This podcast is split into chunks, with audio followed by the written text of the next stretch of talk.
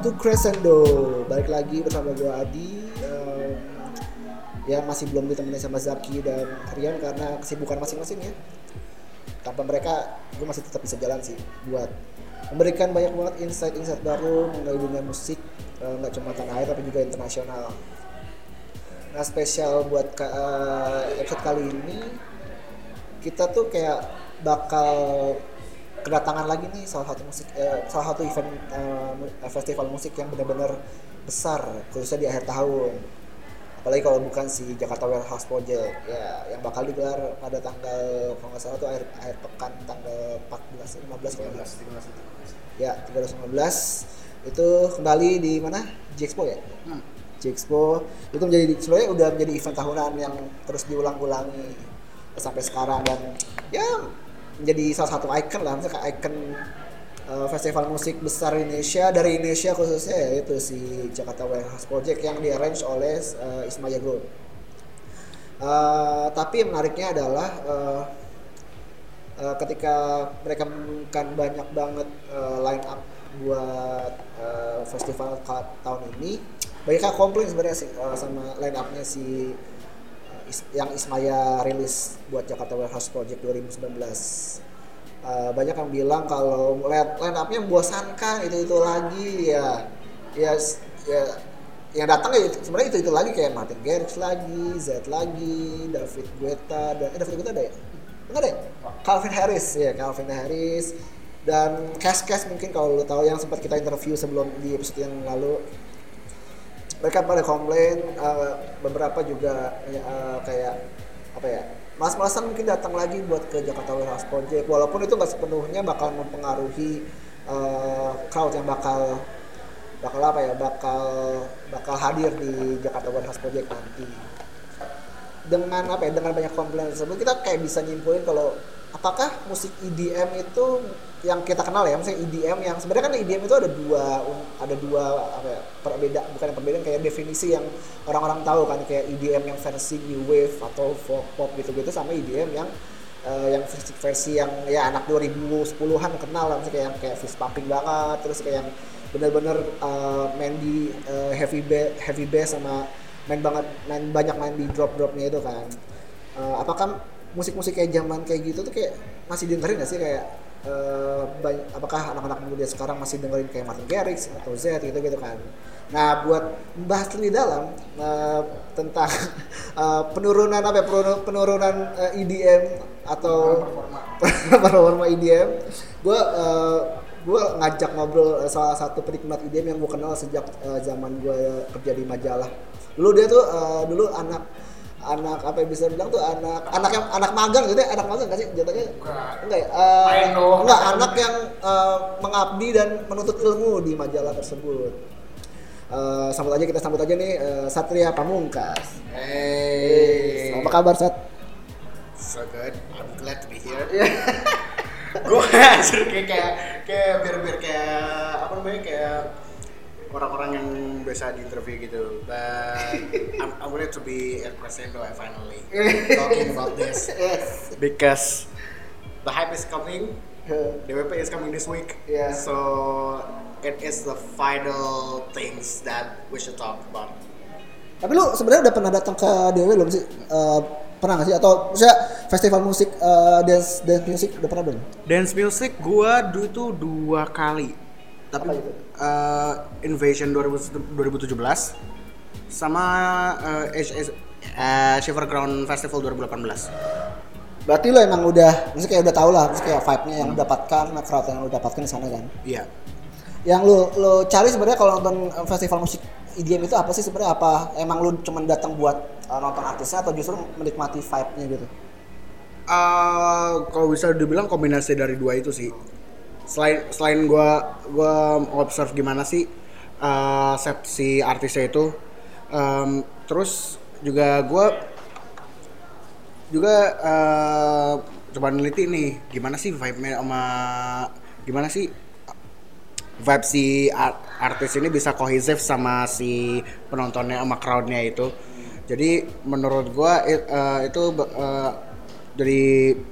dari kesimpu apa, kesimpulan yang bisa di ada kesimpulan yang bisa diambil sih dari experience tersebut. Jadi istilahnya dia, lebih ke experience. Kalau kalau gue ya kalau gue gue lebih ke experience aja. Dari segi crowd dari segi gimana sih eh, live performance-nya kayak gitu aja sih Tapi dari sepanjang lu pernah nonton konser eh, festival musik IDM itu eh, ada penampil apa yang benar-benar kayak membuat lo terkagum-kagum? Siapa DJ yang pernah lu yang pernah bikin lo apa terbuai dengan performanya? Apalagi kan kayak tahu kayak udah nonton nonton IDM atau DJ manggung itu cuman kayak lu nonton orang eh, muterin turntable aja sebenarnya kan. Eh, San Holo Invasion 2017 Kenapa tuh? Eh, apa yang spesial dari San Holo? Gue gak tau ya kayak- dia tuh dia tuh nawarin sesuatu hal yang menurut gue gak umum. Di dibandingkan apa namanya dibandingkan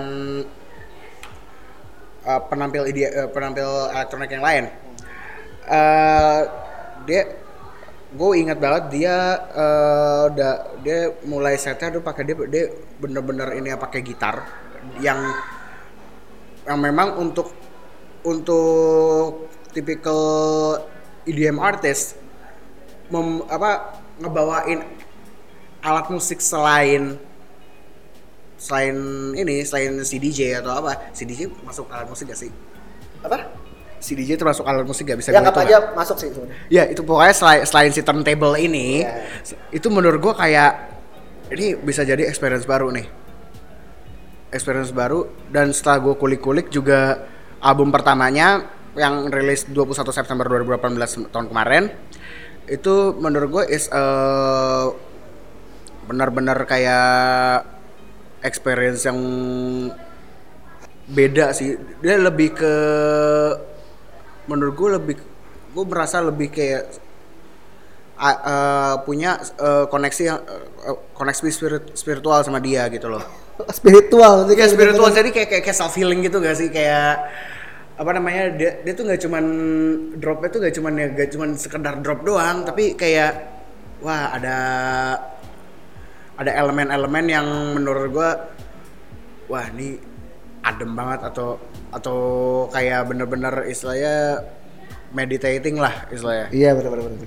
Sama sih kayak gue waktu itu juga sempet uh, gue memang beberapa kali nonton uh, rave party gitu atau uh, festival musik EDM tuh tapi salah satu yang paling membuat gue terkagum-kagum itu adalah performance-nya dari Armin van Buuren sih di Oh. Asot Asot 2014 atau Asot berapa gitu kan. Jadi kayak yang benar-benar kan kita tahu kan dia tuh emang disebut-sebut sebagai eh, bap- bapak trends bapak trans dunia gitu kan kayak yang ya udah kayak trans sebenarnya udah udah lama kan. Cuman yang yang benar-benar kayak menjual dan mer- meroketkan trans itu sebenarnya si Armin dan kawan-kawannya itu di Armada Music itulah yang disebutnya ya dan waktu itu emang benar-benar kayak eh, gua tuh datang datang ke sana eh, sama teman-teman gua.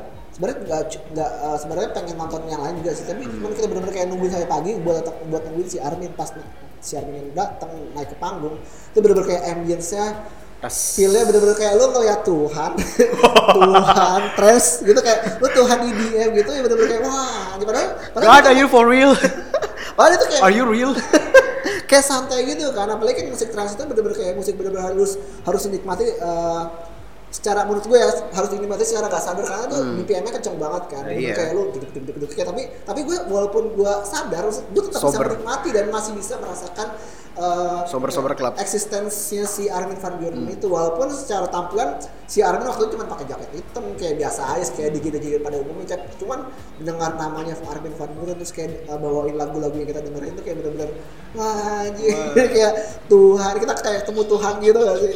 Lu sempat merasakan hal yang sama gak sama artis-artis IDM yang pernah lu datang? Lu lu tonton?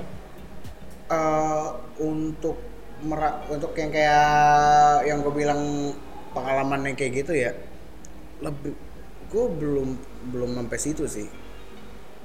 Paling banter ya yang Sanolo tadi.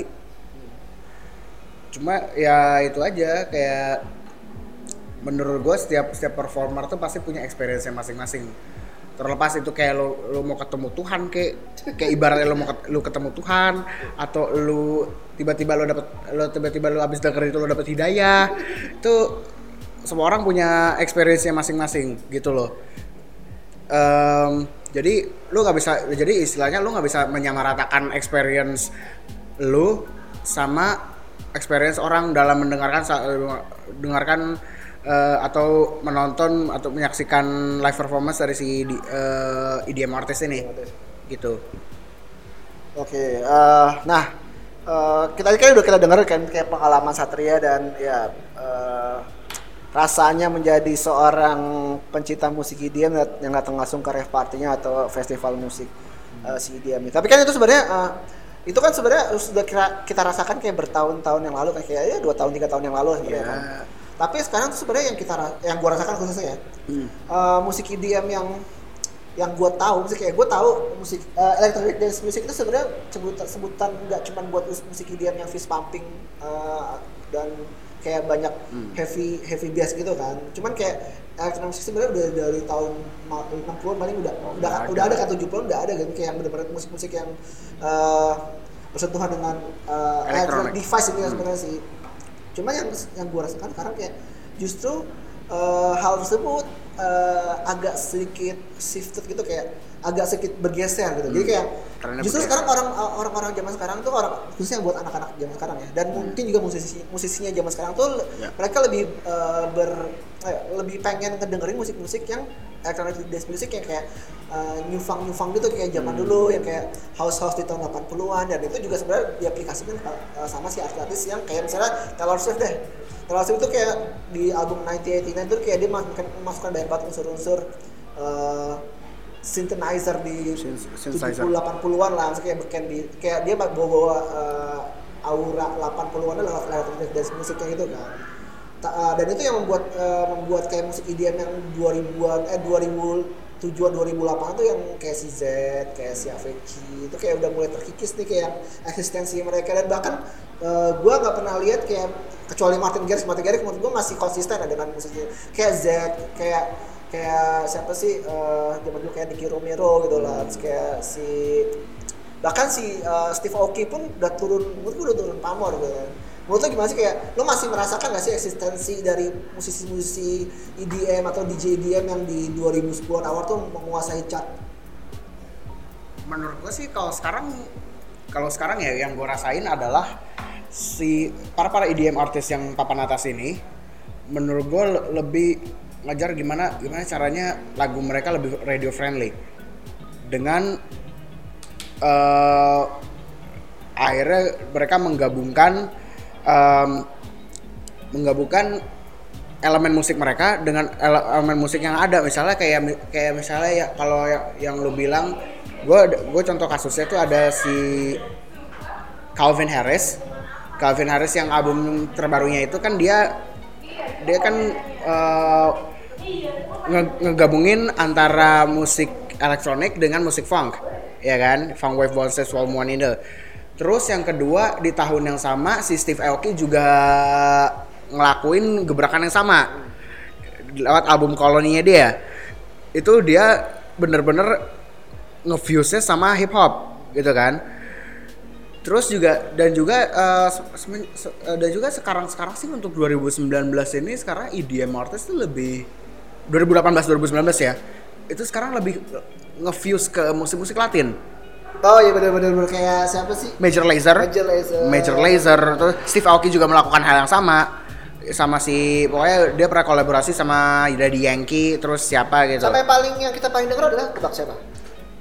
Alan Walker. Ah, Sama-sama iya. tuh. Sama siapa tuh? yang jadi soundtracknya PUBG. gue gue gue gue gak familiar sama artis Latin sih gitu gue Ya, pokoknya dia ada sa- ya Walker. Faruko kalau salah Faruko, ya. dia Faruko ada, tapi gue nggak gue nggak terlalu dengerin bersama siapa tuh ceweknya? Sabrina Carpenter Sabrina Carpenter yang bikin uh, lagu buat PUBG dan itu emang bener-bener dan itu bener-bener kayak menggaung di mana-mana kan. Tapi kayak Hmm. emang bener sih kayak gue perasaan ini ada kayak campur tangan musik-musik uh, apa genre musik lain di iya genre musik di di apa di di awal kehancuran IDM. Bisa dibilang gitu gak sih? Eh, lebih ke dark ages sih. Kalau menurut gue sih eh, EDM tuh nggak apa untuk mati sih nggak belum. Belum. untuk mati belum. Cuman kayak ada masanya dia kayak fade saya fading aja gitu loh. Jadi eh, jadi apa namanya lebih dia dia eh, musiknya Korea itu dia le- lebih ke under influence genre lain dan genre lain genre lain ini le- eh, istilahnya kayak dengan genre ini dengan bumbu-bumbu EDM gitu. Oh jadi kayak bener-bener kayak orang artis pop gitu kayak yang mungkin udah nggak ada namanya tiba-tiba masuk ke EDM gitu kayak itu yang justru yang membuat EDM hancur kan? Eh bisa jadi sih. Maksud gua banyak banget eh kolaborasi-kolaborasi musisi pop sekarang yang featuringnya featuring DJ. Ya kan? Siapa ya?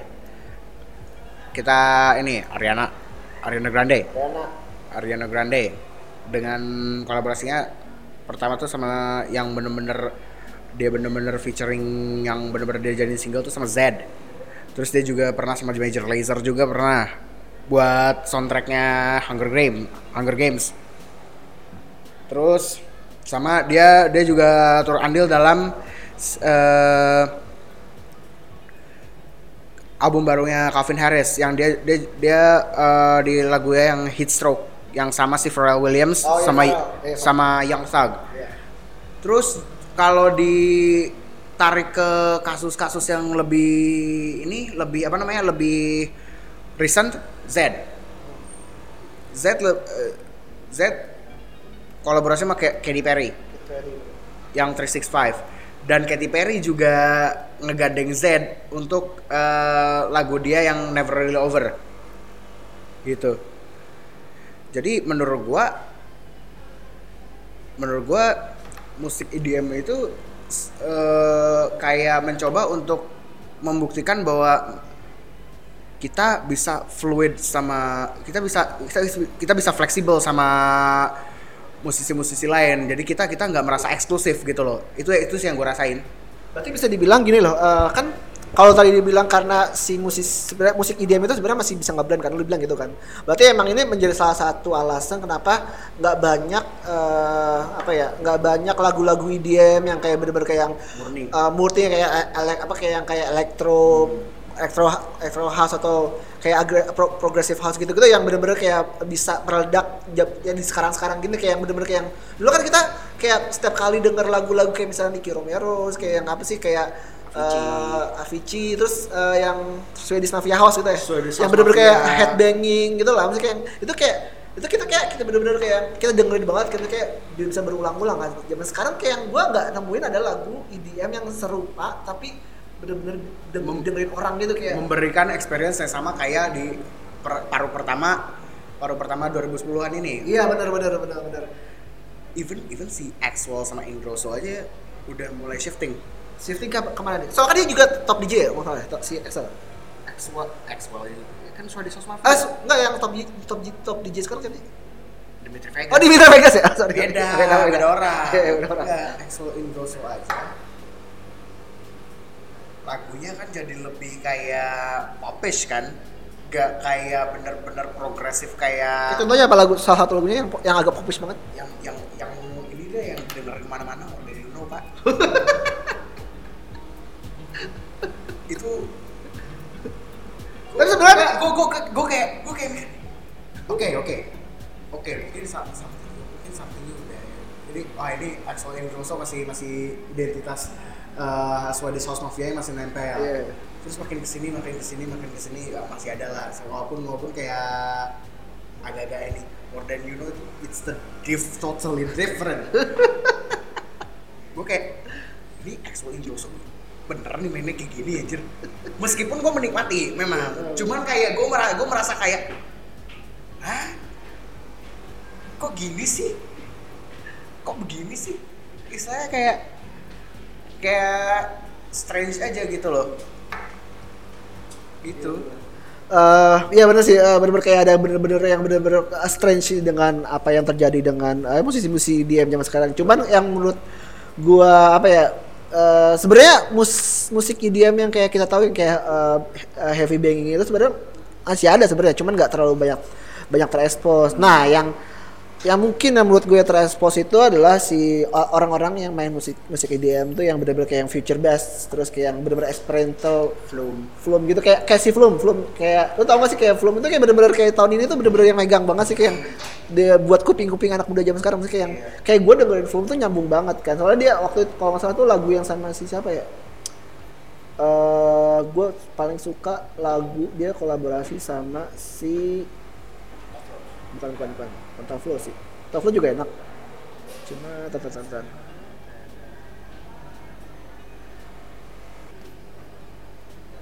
Skin juga mbak juga enak sih skin tuh different experience. Makanya dan juga mendukung teori gua eh teo- teori yang gue bikin yaitu album kedua pasti lebih enak.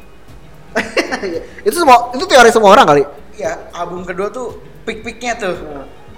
Kayak puncak-puncaknya nih album kedua nih. Kayak Disclosure, Car- Caracal gue menikmati daripada Settle. Iya. Terus apa lagi ya si kalau di luar EDM 21 Pilots 21 Pilots kan album keduanya yang meledak banget. Blurry iya benar benar benar iya Terus apa lagi? Eh yang paling baru aja mereka Beo.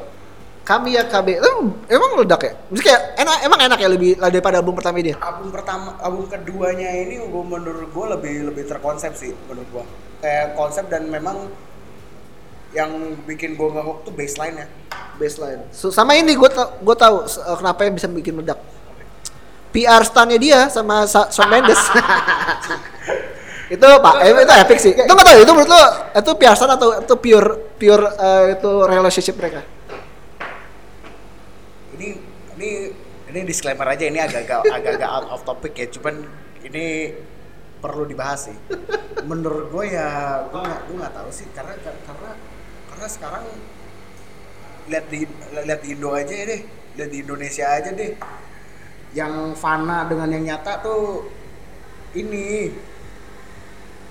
beda tipis gitu loh. Jadi gue gue gue gue nggak bisa make sure apakah itu dia benar-benar publicity stunt doang apa memang dia benar-benar mereka benar-benar begitu gitu. Iya. oke balik ke topik deh oh ya tadi kalau ngomongin soal Flum itu salah satu lagu yang gue suka dari si Flum itu adalah si rushing backnya sama si Vera Blue itu yang menjadi top ya top Yang top ini ya, yang- top rilisnya dia lah menurut gue lah yang di Abu rilisan baru yang rilisan terbaru ya berarti Iya yang ini yang iya sih yang asli itu dan itu lagu itu dipakai di yang ini.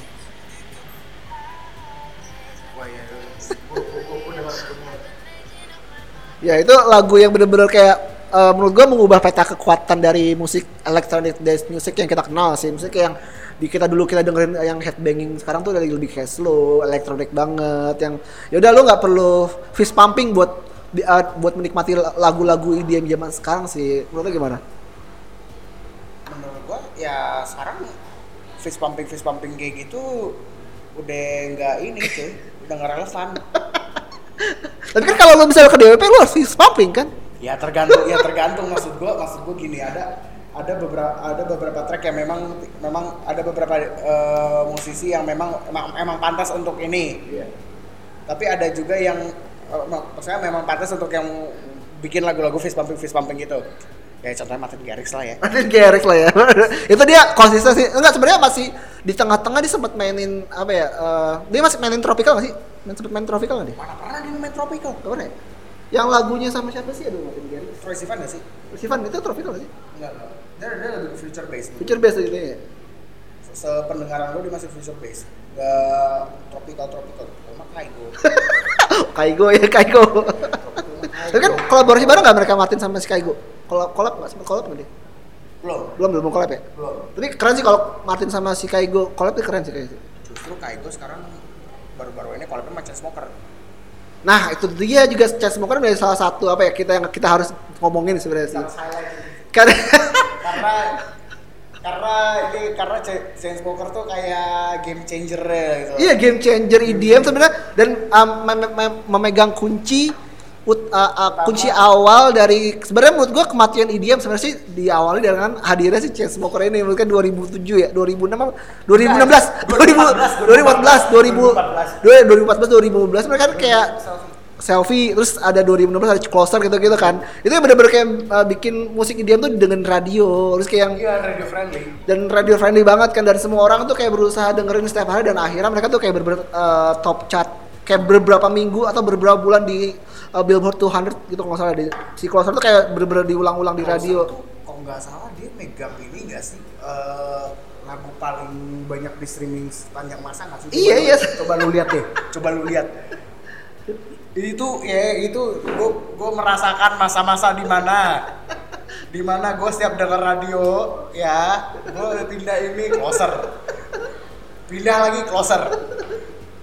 Ke mana lagi gue denger lagi ini closer lagi. Iya bener, bener. Dan itu yang yang dia tuh sempet kayak dia bikin dua versi kan, yang tanpa Ha- Hasley sama yang sendiri nggak sih? Kayak ada dua versi kok masalah gue sama Helsi doang deh justru itu juga Oh iya dia featuring Hell sama ada satu.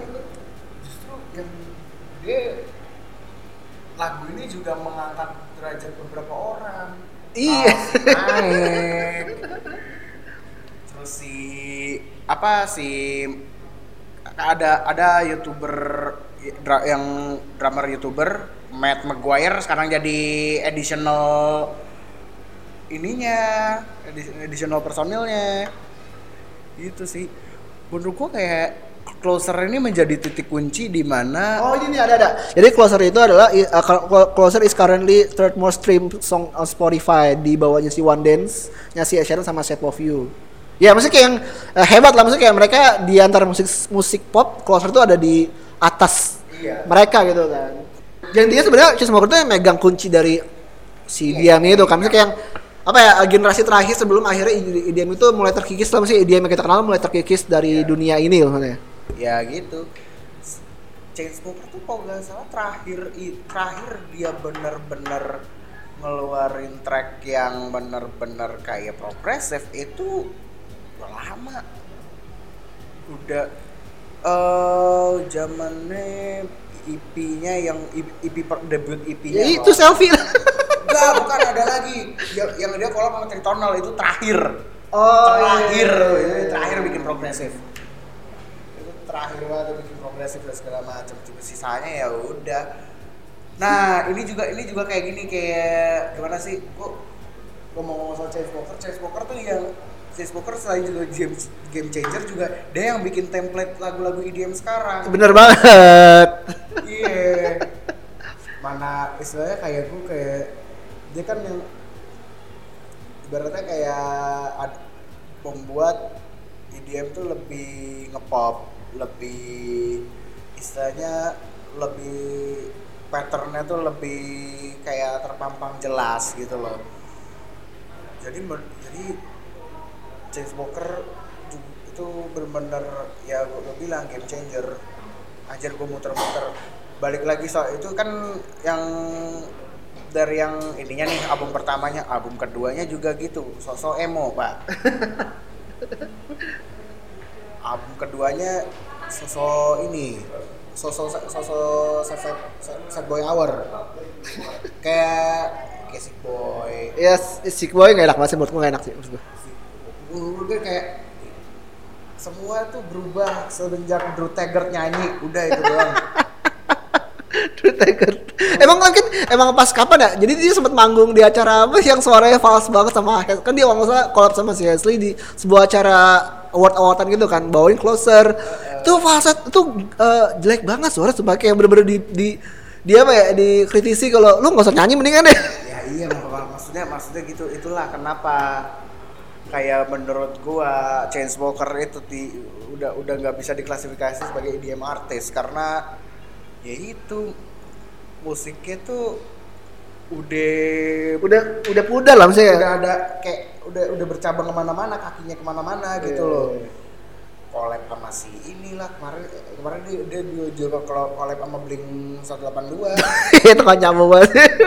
Tapi kan emang si Blink itu kan yang menginfluensi Iya. Chainsmoker kan. ya makanya makanya itu yang mau influence dia eh, ke ini yang sekarang gitu loh Iya. Pattern yang sekarang. pattern yang sekarang itu itu itu sick boy itu paling suram sih Sick Boy ya bener-bener. yang, Ah. gua- yang sekarang yang World War Joy masih mending lah dia collab sama si Blink One. Iya, dia banyak apa banyak melakukan hal-hal yang di luar dugaan gitu kayak collab sama Blink One itu itulah collab sama Five Sauce lah.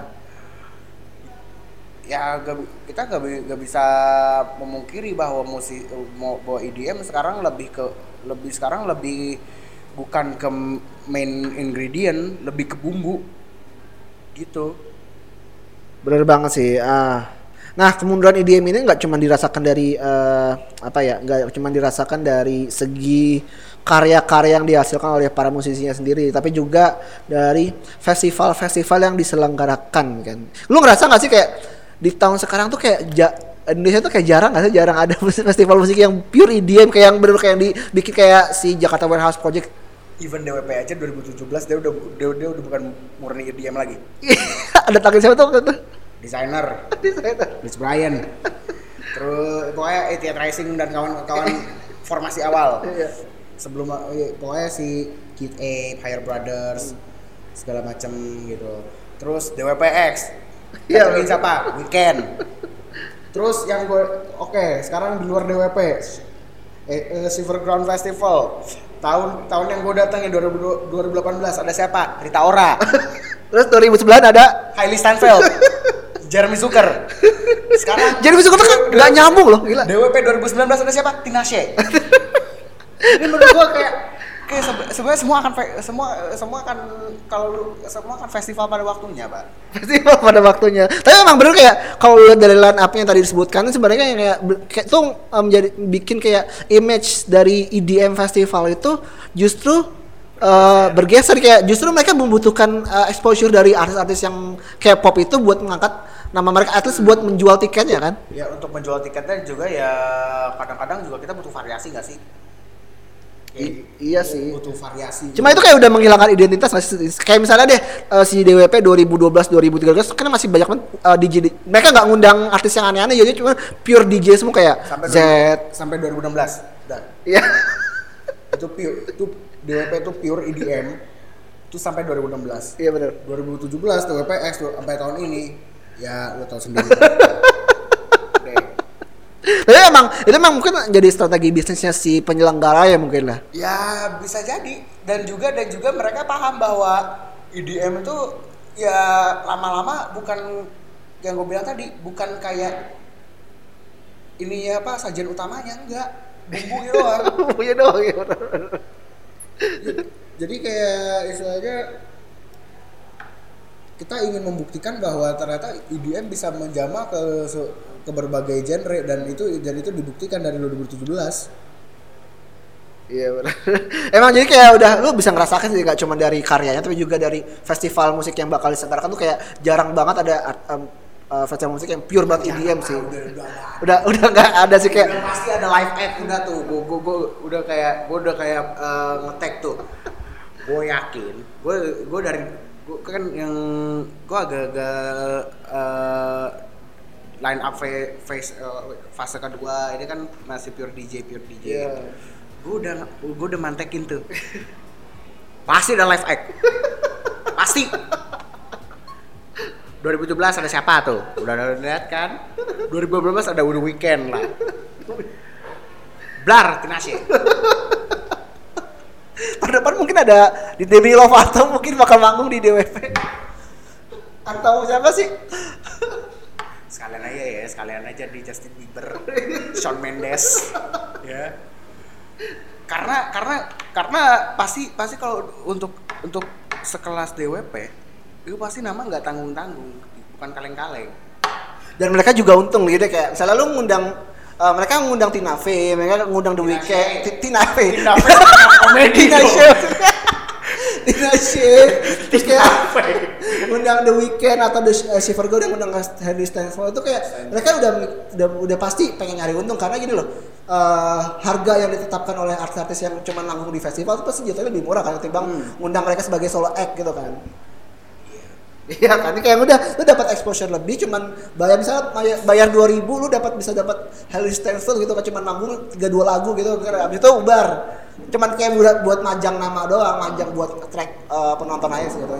Ya bisa jadi. Ya kayak ya apa ya gue mau gue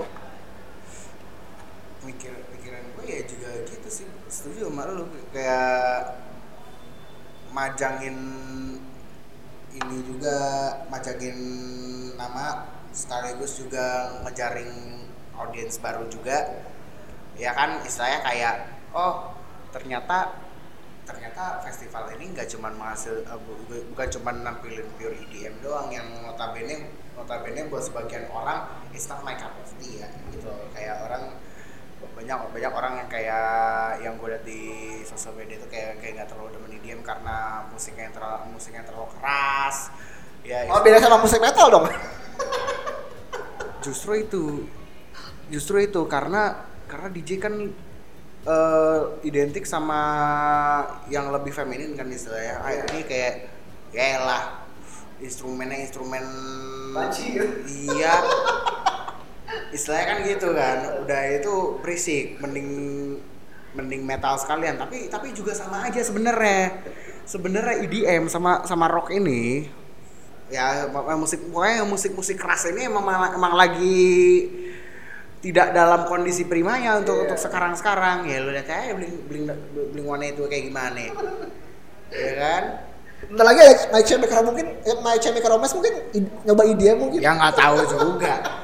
Ya bisa jadi. Siapa siapa yang ini siapa yang tahu. Tapi kalau misalnya menurut gua eh di balik semua kayak eh, semua fakta bahwa EDM itu fading sebenarnya itu juga menjadi menjadi kayak sebuah kasih eh, seleksi alam gak sih? Seleksi alam dalam arti gini eh, seiring dengan eh, tone EDM yang makin makin banyak nih makin banyak macamnya ada segala macam istilahnya kan istilahnya kan dia makin berkembang tuh. Secara nggak langsung dia berkembang. Bercabang lah ya. bercab- bercabang tapi tidak dalam satu satu wadah. Tapi ada ininya sendiri. Misalnya kayak future bass kayak future house kayak ada yang ada yang demen sama yang yang funk disco dan segala sebagainya. Ada yang apa eh, kembali ke akar ya di mana di mana kita tidak perlu drop kita tidak perlu drop drop yang apa namanya yang Berat lah ya maksudnya. yang kencang tapi bisa inilah oh sama satu lagi. Di 2019 ini kita gue notice bahwa ada beberapa DJ yang berkolaborasi dengan musisi-musisi legend. Contohnya? Contohnya Galantis. Sama? Dolly Parton. Nyambung ya. nyambung-nyambung aja sih gue gue gue gue dengernya fun. Dolly Parton gitu kayak itu kan nenek-nenek ya sih. Terus juga ada Kaigo. Sama? Whitney Houston. Iya. Eh, meskipun meskipun jatuhnya cover sih. Iya, soalnya udah, udah meninggal juga sih Whitney Houston. Iya, itu itu juga itu juga apa namanya eh sampelnya itu dia kan diambil dari kon- konser yang di Jepang kan, dia yang dia nge-cover lagunya Steve Winwood kan. Tapi menurut gue, tapi menurut gue gak, gak salah juga untuk untuk untuk eh apa memberikan influence eh, para musisi-musisi legend dalam musik mereka selama ya musiknya bisa dinikmati gitu loh dan sebenarnya Dolly Parton juga sebenarnya udah flow udah benar-benar fleksibel juga sih dia juga walaupun pentatonics kan Nah, eh, ya tadi kan udah, udah jelasin sebenarnya eh, kemunduran IDM itu kan udah, udah kita rasakan. kan. Tapi eh, apa ya? Contoh faktanya adalah ketika ketika, ketika lo melihat Billboard Billboard eh, 100-nya sih. Karena yang gue lihat ini tanggal berapa sih sekarang? Tanggal Eh, 11 ya, 11 Desember bulan Desember. Itu pas kita cek Billboard eh, 100-nya itu. Oh, kalau misalnya kita kita track back lagi deh ke 2000 berapa ya? Kayak Chainsmokers 2000 berapa sih? apanya naiknya Naiknya 2016 ada. 14 Enggak, misalnya si closer itu. Closer 2016 Ya misalnya kayak bener-bener top chatnya closer ya kan? Iya. Itu kan kayak ber, ber, bertahun bukan bertahun-tahun Eh, kayak berbulan-bulan itu dia top chat banget lah. Iya. Sedangkan eh, sekarang gua nggak menemukan satupun artis eh, musisi. EDM mana? Kamu di yang ada. Di Hey. top chartnya si Billboard 100 ini. Coba kita lu bacain di peringkat pertama. Di peringkat pertama itu ada serangkaian dari momen comebacknya The Weeknd. The Weeknd. yaitu Heartless. Yang kedua itu ada Post Malone. Terus eh, di posisi ketiga adalah lagu Natal favorit kita semua Mariah Carey. Nah, yang keempat itu menarik sih karena si ada namanya si uh, musisi Skotlandia namanya Lewis Cap Capaldi. Capaldi. Lewis Capaldi. Nah, uh, dia punya lagu judulnya America Someone Sweetheart. Someone Love You itu dia tuh kayak di digadang-gadang menjadi uh, the next Ed Sheeran kan. Kayak bener-bener Hmm. ya udah dari Scotland, dari dari UK gitu dengan tipikal musik yang sama tapi suaranya beda, kayak lebih berat gitu lah. Suaranya beda juga juga eh, menurut gue sosial media personanya yang memang nyeleneh. Nyeleneh ya. nyeleneh. Ya itu yang sampai dia dia dia sampai kayak untuk narik masanya biar dia bisa jadi dia kan sempat jadi number one kan number one billboard kan. Itu itu dia pakai kayak campaign America Sweetheart. Dan lo nggak lo lo udah tahu belum kalau dia pernah berantem sama Noel Gallagher? Ya, iya kan dia, dia sempet kayak ada sih kayak Noah itu kayak sempet sebelum sama dia kan. iya iya cuma cuma cuman cuman dengan cara dengan di, di Insta story-nya dengan caranya ah, ini orang nyeleneh banget banget si No, Noah Gallagher emang semua dimusuhin kan kayak si Kasabian aja dikata-katain kan sama si Noah Gallagher kan. Mencari musuh aja sih dia. iya Terus di peringkat lima ada siapa? Eh, ada Maroon 5 Terus peringkat ini lagu kesebangsaan kita semua sih. Eh, iya Lizzo Good as hell. Good SL eh, oke. Nah, coba uh, itu tadi udah satu- peringkat 1 sampai 6 kan. Coba kita kita track lagi ke, ke jauh ke peringkat berapa sih? 20-an deh. Lo ada gak sih ngelihat artis EDM di sini? Peringkat dari peringkat 11 sampai 20 tuh nggak ada sama sekali. Peringkat 11 sampai 20 tuh nggak ada kan artis EDM sama sekali kan?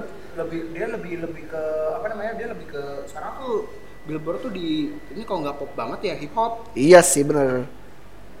Kayak bener-bener udah hilang dari peredaran ya di chart pun udah nggak chart umumnya pun udah nggak ada gitu kan. Tapi kayak gini loh, eh, yang menjadi masalah adalah ketika eh, sebenarnya musik musik IDM itu ketika gue dengerin zaman zaman 2010 itu dan gue sempat ngobrol sama beberapa pelakunya salah satunya si Kes itu kan yang eh, bermain di area yang sama, mereka menganggap ya IDM itu emang harus involve gitu kan. Maksudnya kayak kalau nggak bisa involve itu ya jatuhnya lu bakal mati sendiri kan. Tapi ketika sekarang mereka udah berus- berusaha involve dan bercabang justru itu yang mem- membunuh diri mereka sendiri kan kayak lu bilang tadi kan kayak uh, udah nggak ada lagu yang pure-pure kayak progressive house itu udah nggak terdengar yang bener top chart gitu kan.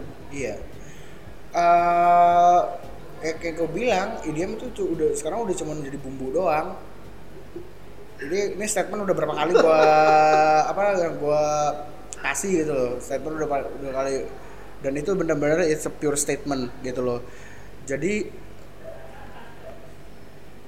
ketika ketika para IDM artis ini berusaha keras untuk bisa blend in membunuh untuk membunuh di, kayak kayak dari segi membunuh dia langsung mati enggak cuman lebih ke ya udah mereka Dying nggak sih jatuhnya? Nggak. Ya kayak difonis difonis kan, kanker, kanker stadium 1 kayak gitu Starting to die, to die lah ya. ya masih masih starting today tapi masih bisa masih bisa ada upaya penyembuhan lah Iya. ya selama selama ada yang benar-benar menggebrak contohnya siapa ya nggak Lu, tahu lu kalau sekarang dengerin lagu EDM yang pure EDM itu sekarang siapa sih? Ada nggak sih yang baru-baru zaman sekarang? Martin Garrix Itu kan udah tak marketnya sudah udah lama kayak yang DJ baru atau apa kayak musik-musik baru gitu yang dengan progressive house atau electro tuh yang zaman sekarang ada sih? Minimal yang kayak Martin gitu lah. nggak ada Gak ada kan? Lu nggak nemuin kan? nggak ada itu itu itu kan gue bilang Sekarang orang udah main aman di future bass aja. ya?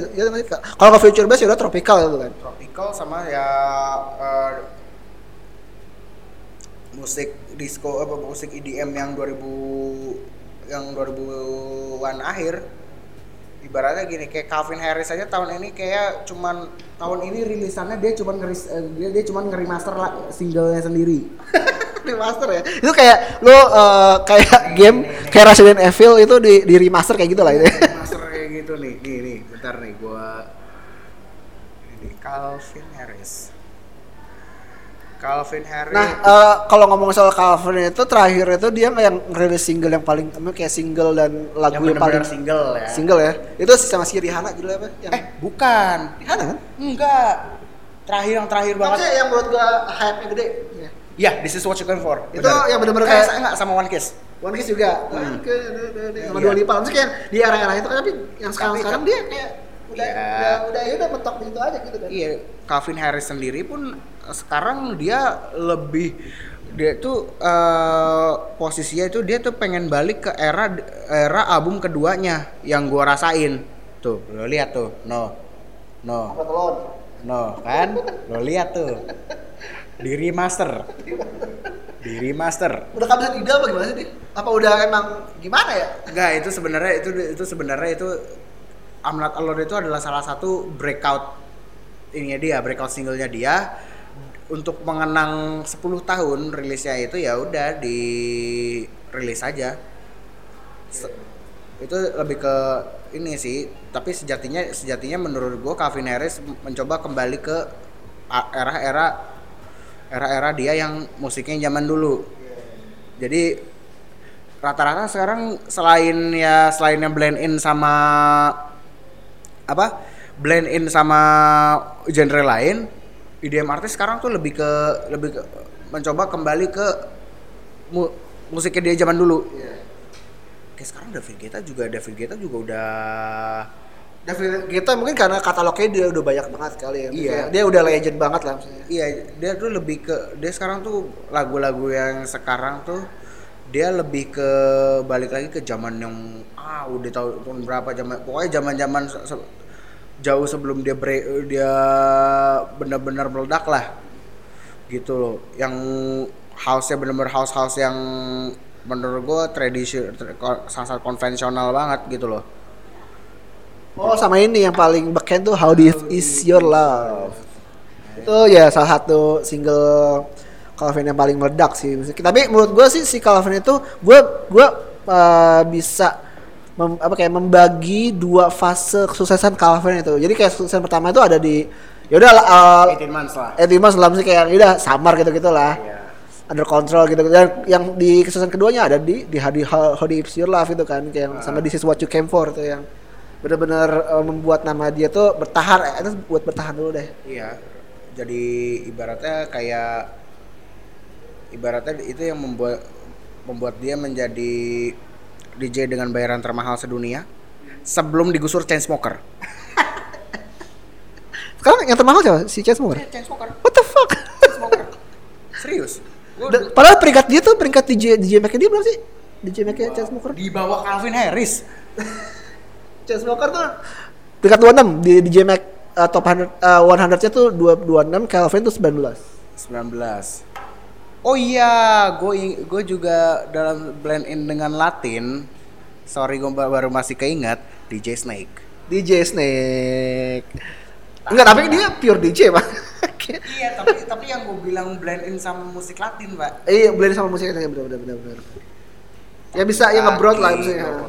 Loco, Contigo, eh Loco Contigo kalau salah sama J Balvin. Eh, kayak sekarang album-album dia yang sekarang lebih lebih influence ke Latin sih menurut gue. Marshmello, Sama itulah si siapa namanya tuh? Alan Walker. Alan Walker. Tapi gini loh, yang menarik dari Alan Walker adalah Nah. dia ini sebenarnya kan gini loh. Dulu kan dia mulai karirnya itu sebenarnya nggak nggak sengaja kan, karena dia waktu itu waktu itu dia emang belajar main musiknya cuma da- dari komputer aja. Dia nggak nggak pernah mikir bakal menjadi seorang produser musik kan. Sampai akhirnya beberapa lagunya yang dia rilis di YouTube eh, kalau nggak salah eh, YouTube. No- jadi kayak no copyright no copyright sound. Jadi kayak lu bisa make dia lu bisa make musik YouTube eh musik-musik eh, itu secara gratis itu lu buat proyekan lu dan itu salah satu proyekan eh, Alan Walker judulnya apa tuh yang zaman dulu yang faded. Faded itu ya benar-benar dipakai akhirnya ditemukan oleh sang produser. Kalau ini jadi kayak eh, lagu trending itu akhirnya di dirilis ulang ya? Iya. di record ulang buat menjadi salah satu eh, single. utama dia kan yang akhirnya sukses dan nah yang eh, yang sekarang itu kayak si Al Walker menurut gue tuh kayak yang dia tuh eh, berada di stage yang aman sih. Maksudnya kayak yang dia selalu merilis lagu-lagu yang udah pasti sukses tuh kayak yang terakhir tuh ada si sama sama si sama sama si eh, Olivia eh Olivia si Carpenter Sabrina Carpenter Sabrina Sabrina Carpenter. yang buat uh, PUBG On soundtrack On My Way itu kayak bener-bener kayak itu di mana-mana dengerin gak sih? Nih ya. Eh Alan Walker itu pasti ada kayak ininya kalau di, di Indo nih ya. Lu pasti bisa notice kalau misalnya lagu lagu Alan Walker tuh sukses kalau udah ada versi koplonya. Goblok. Serius. Lo denger DJ Ojo Nesu tuh, ada tuh lagu On My Way tuh. Di ini sama cendol dawet. Bayangin tuh, lu kayak kayak di sangat-sangat Indonesiana sekali gitu loh. Gitu. Jadi menurut gua kayak jadi menurut gua kayak men di Indonesia tuh parameternya koplo. Indonesia skena EDM itu ma- makin makin naik kalau lagu lu dikoploin gitu loh. udah udah pasti sukses lah udah pasti sukses lah Itu pasti udah pasti itu udah itu udah sebuah keniscayaan yang sebuah keniscayaan gitu loh. Tapi sekarang begini loh, eh, terlepas dari semua apa ya, semua fenomena di mana IDM menurun, lo bisa nge-stats nggak sih kalau dalam 2 tahun, tiga tahun ke depan IDM yang kita kenal dua di 2010 udah pasti hilang dari permukaan bumi nggak sih? Hmm, bisa jadi. Pasti. Pasti. Pasti menurut, menurut gua menurut gua orang orang pasti eh, seiring berjalannya waktu kan pasti makin banyak pendengar-pendengar baru kan. Mungkin gak bakal ada mungkin mungkin cuma segelintir orang doang yang eh, bakal relate atau bakalan bisa uh, get along sama mus- apa musik EDM yang di paruh pertama 2010-an ini ya istilahnya kayak David Guetta kayak kayak Martin Garrix atau Z kayak gitu dan juga menurut gua menurut gua yang bakalan survive itu adalah uh, EDM artis yang menu yang bisa eh, menyesuaikan bagaimana bagaimana si dimensi pasar musiknya itu sendiri gitu. jadi misalnya nih kayak kayak bener-bener tuh kayak puncak-puncak eh, musisi EDM kehilangan identitas tuh 2017 di mana eh, di mana Calvin Harris sok-sok ngedisco eh apa namanya si Steve Aoki sosok jadi hip hop ya kan sosok jadi DJ Khaled ya kan. Terus eh siapa lagi ya? Apalagi sih album eksperimental yang bener-bener eksperimental itu yang Relax mungkin nggak? Relax. Kan dia sempat sempat sempat main di ini kan dia? Hip hop gitu-gitu kan? iya ya Skrillex Skrillex juga ini. Cuman di cuman menurut gua eh, Skrillex tuh masih meskipun dia blend in sama genre lain tapi dia tapi dia tapi dia masih bisa nancepin ininya sendiri gitu loh. Apa namanya eh, Fondasinya apa gimana sih? fondasinya ada formulanya sendiri gitu loh. Jadi istilahnya ini eh, ketika lo dengar misalnya purple, purple, purple Lamborghini misalnya lo tahu ini Skrillex gitu loh atau misalnya kayak pokoknya kan sekarang lagunya kayak house eh, ini ya kayak bener-bener kayak nggak kayak bro step kayak dia sebelumnya misalnya Tapi eh, menurut lo bro step itu masih laku nggak sih sekarang? Kayak model-model dubstepnya si Skrillex zaman dulu. Oh, untuk skala ini untuk untuk skala apa? Untuk skala masif enggak, kecuali yang mainin Skrillex sendiri.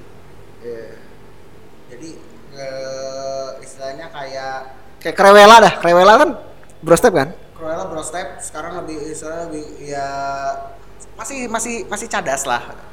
Musiknya masih masih agak masih ker- keras kayak pada eh, kayak kayak mereka gitu kayak mereka biasanya.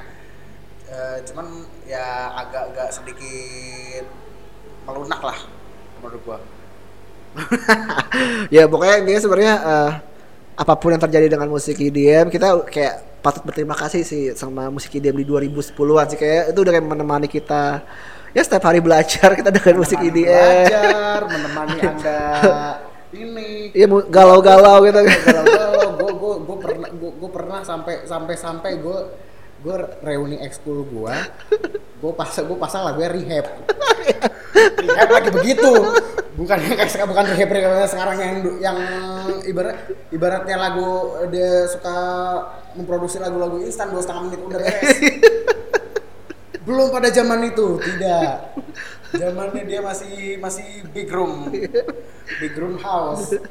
Gua secara volunteer memainkan itu dengan ide gua sendiri dengan ide dengan segala dedikasi gua kecintaan gua pada dunia EDM tidak peduli dengan genre lain aku.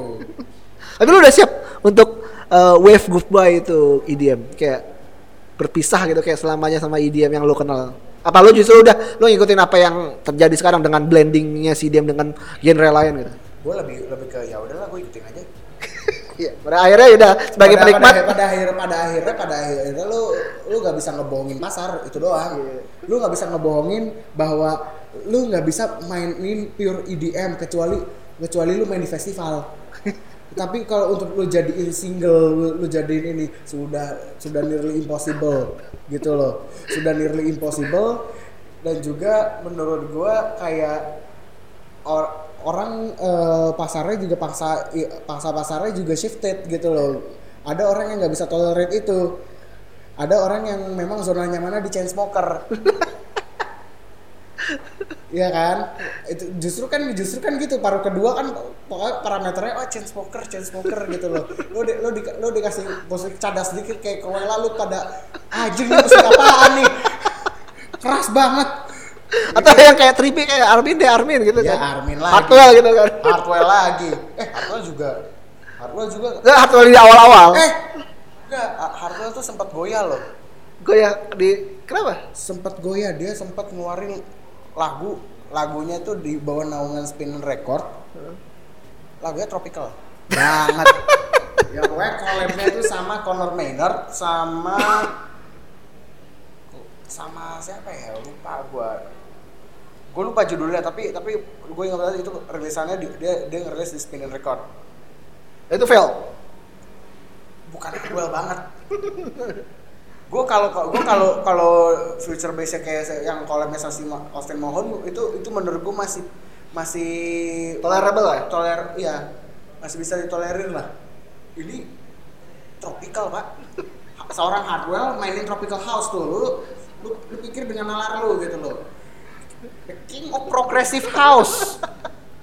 Ya progressive itu apa apa se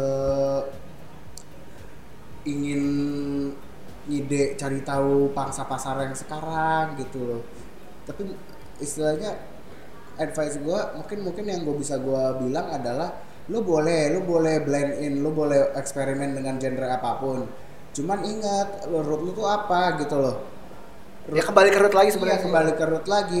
Lu harus lu harus tetap bisa eh, istilahnya kayak ada ada capnya ada trademarknya bahwa lu masih ada masih ada influence dalam musik tersebut gitu loh.